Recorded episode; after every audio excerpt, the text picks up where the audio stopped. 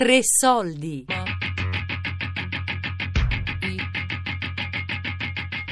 Datemi un mantello. Viaggio fra i supereroi italiani di Silvestro Ferrara.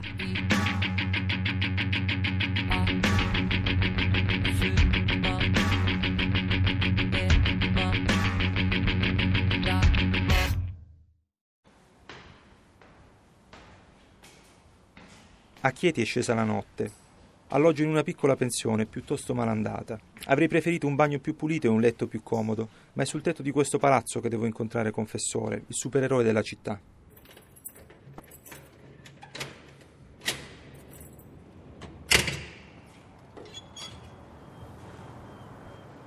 Nonostante il buio, individuo subito la sua sagoma panciuta. A guidarmi è la grossa croce fluorescente che è impressa sul petto. Mentre percorro i pochi metri che ci separano, dall'oscurità emergono via via altri dettagli: i pantaloni mimetici, la felpa nera con cappuccio, la maschera antigas. A distanza così ravvicinata i suoi centotrenta chili sembrano quasi moltiplicarsi e incombono minacciosi, ma una stretta di mano gentile allontana qualunque timore. È bene spiegare che la maggior parte del nostro lavoro non viene fatto mascherato. Una volta mi è capitato di dover far capire a una persona che stava perseguitando un'altra persona, nelle vesti di confessore mascherato, appunto, che forse non era il caso che lui continuasse a fare quello che ha fatto. Vedere spuntare, chiamiamola una abbastanza bestia, eh, con, con, con la mia maschera, diciamo che incute non tanto sorpresa ma quanto terrore. E, e questo è bene che lo faccia la maschera. Eh, la teatralità, come si dice nel film di Batman, è la migliore arma che noi possiamo avere, ed è quella che spesso e volentieri eh, viene usata. Però non amo tanto farmi, farmi vedere in uniforme, poi se no eh, diciamo, le, le leggende si possono anche sfatare. Lasciamole quelle che sono, leggende. Nel pomeriggio, girando a piedi per tutta Chieti, ho avuto l'impressione di una cittadina pulita, ordinata, fin troppo tranquilla, tanto da giustificare il suo appellativo di città camomilla. Non ho potuto fare a meno quindi di chiedermi cosa mai possa tenere impegnato Confessore in un luogo così pacifico, dove sembra regnare il peggior nemico di ogni supereroe, la noia.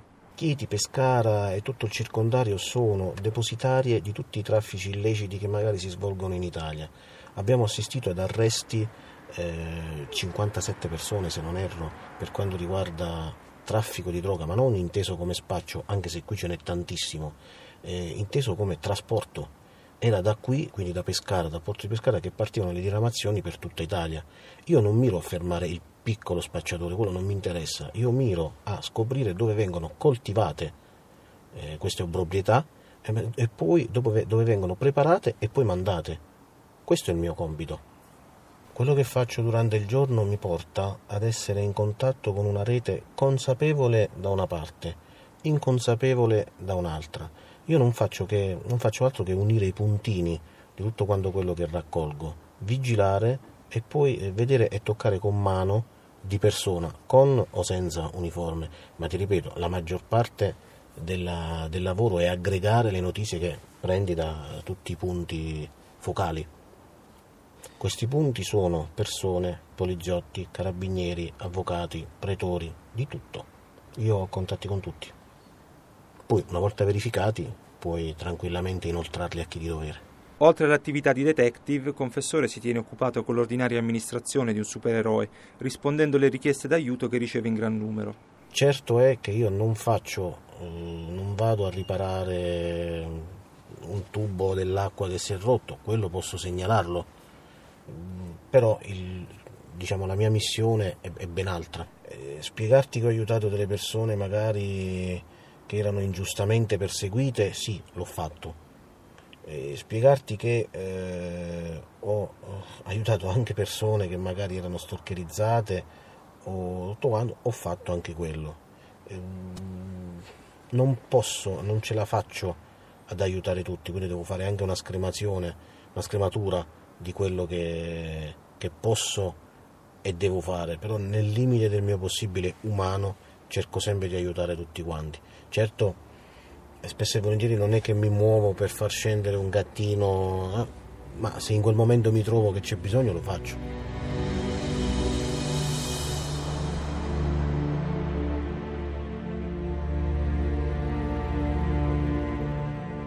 Incuriosito dalla sua simbologia, apprendo che il nome di Confessore e la croce che ha sul petto rappresentano un omaggio a un'oscura saga fumetti degli anni novanta.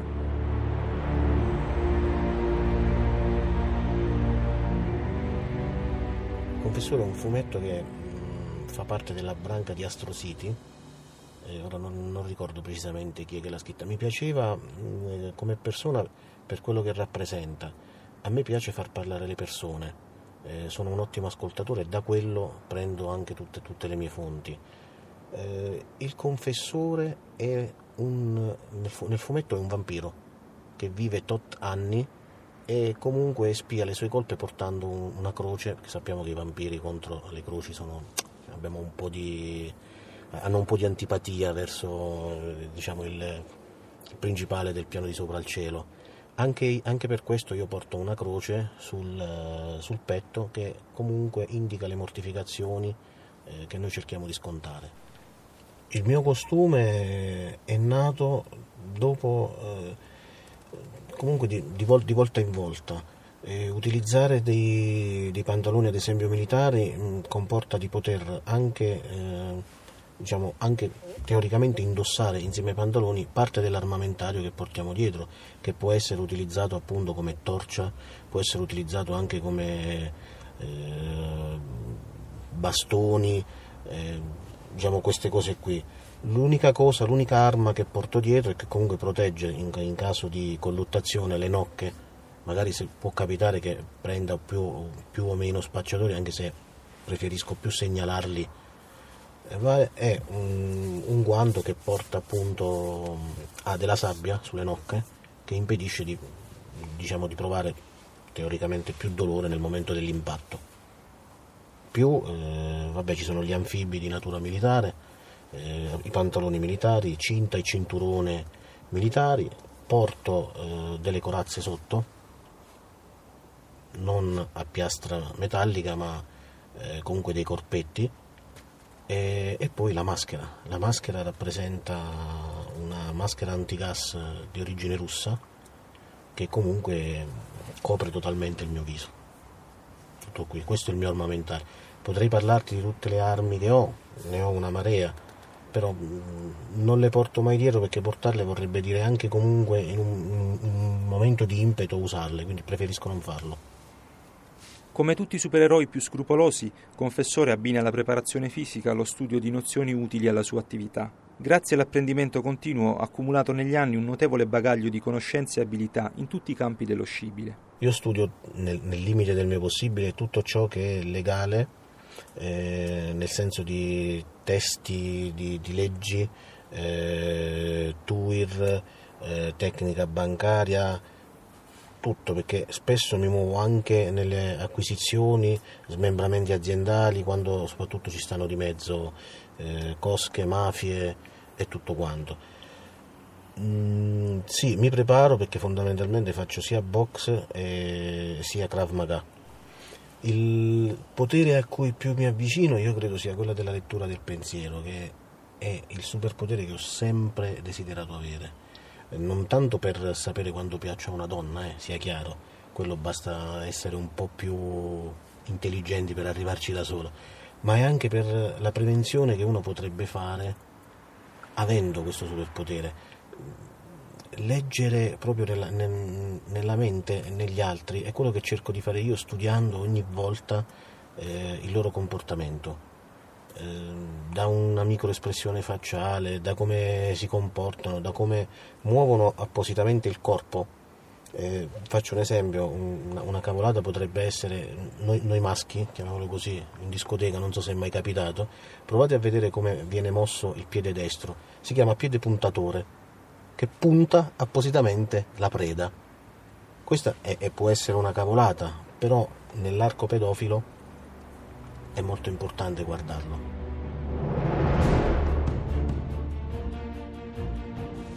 Il costume di Confessore, così efficace nell'impaurire i criminali, impone però continue sfide a chi lo indossa. Portare una maschera addosso vuol dire tante cose. Eh, ci può essere un, uh, un colpo anche mirato al viso, e io l'ho preso che te la sposta, eh, quindi ti limita anche un attimo la visuale in quel momento, tu devi essere pronto anche a rimetterla a, diciamo subito a posto. Eh, oppure l'estate, eh, diciamo proviamo a, a fare una ronda, eh, farsi tot scalini, una corsa di cor- una corsa abbastanza concitata, quindi eh, aumento sia della sudorazione, aumento anche del battito cardiaco e soprattutto del respiro, può portare totalmente ad appannarla. La maschera che porto ha un sistema di antiappannaggio perché ha una ventolina interna che comunque eh, immette aria fredda. E c'è di fatto anche che quest'aria fredda sbatte sulle guance e ogni tanto qualche ascesso esce.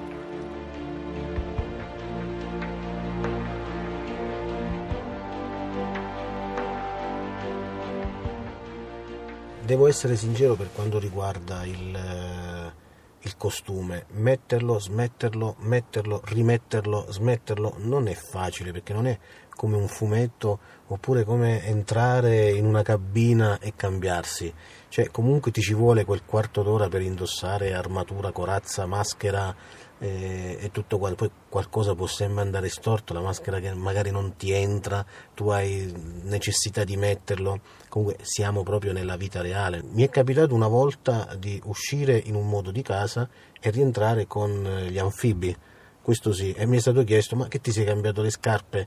E in quel momento c'è sempre, eh sai, ho messo benzina, mi era caduta sulle scarpe, tutto qua.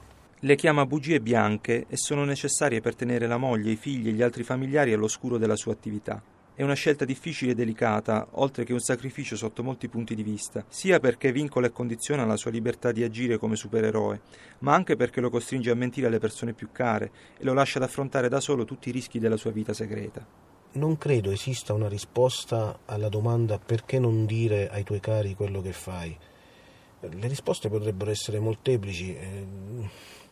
E come faccio riferimento a un'ipotetica mamma che poi tutti abbiamo, eh, cioè a, per a, andare a dire a zia May di Peter Parker che eh, il nipote si mette la calzamaglia e volteggia eh, ad altezze incredibili, eh, cioè, cosa comporterebbe in quella gara vecchina?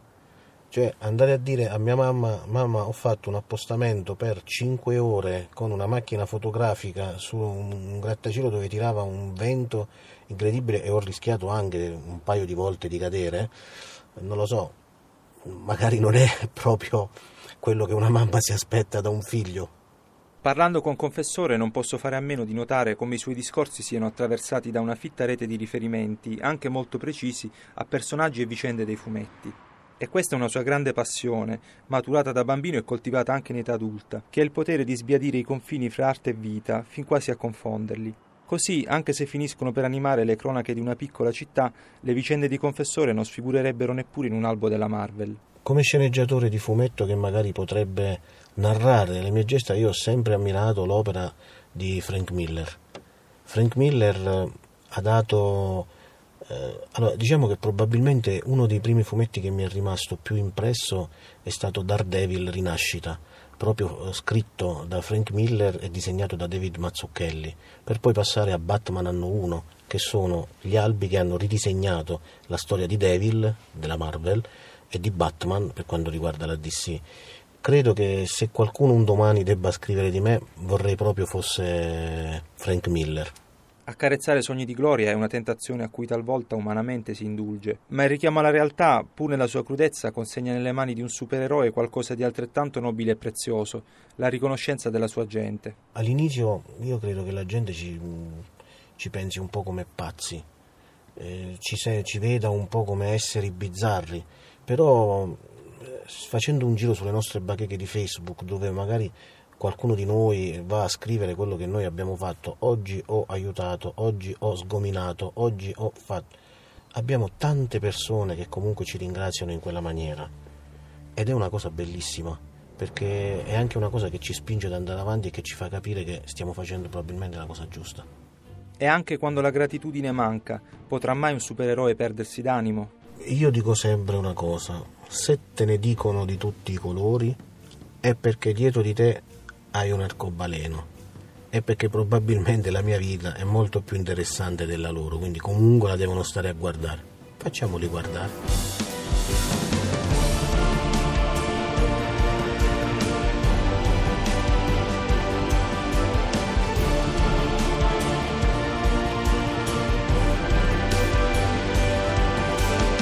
Datemi un mantello. Viaggio fra i supereroi italiani di Silvestro Ferrara. Podcast su radio tre punto rai punto it.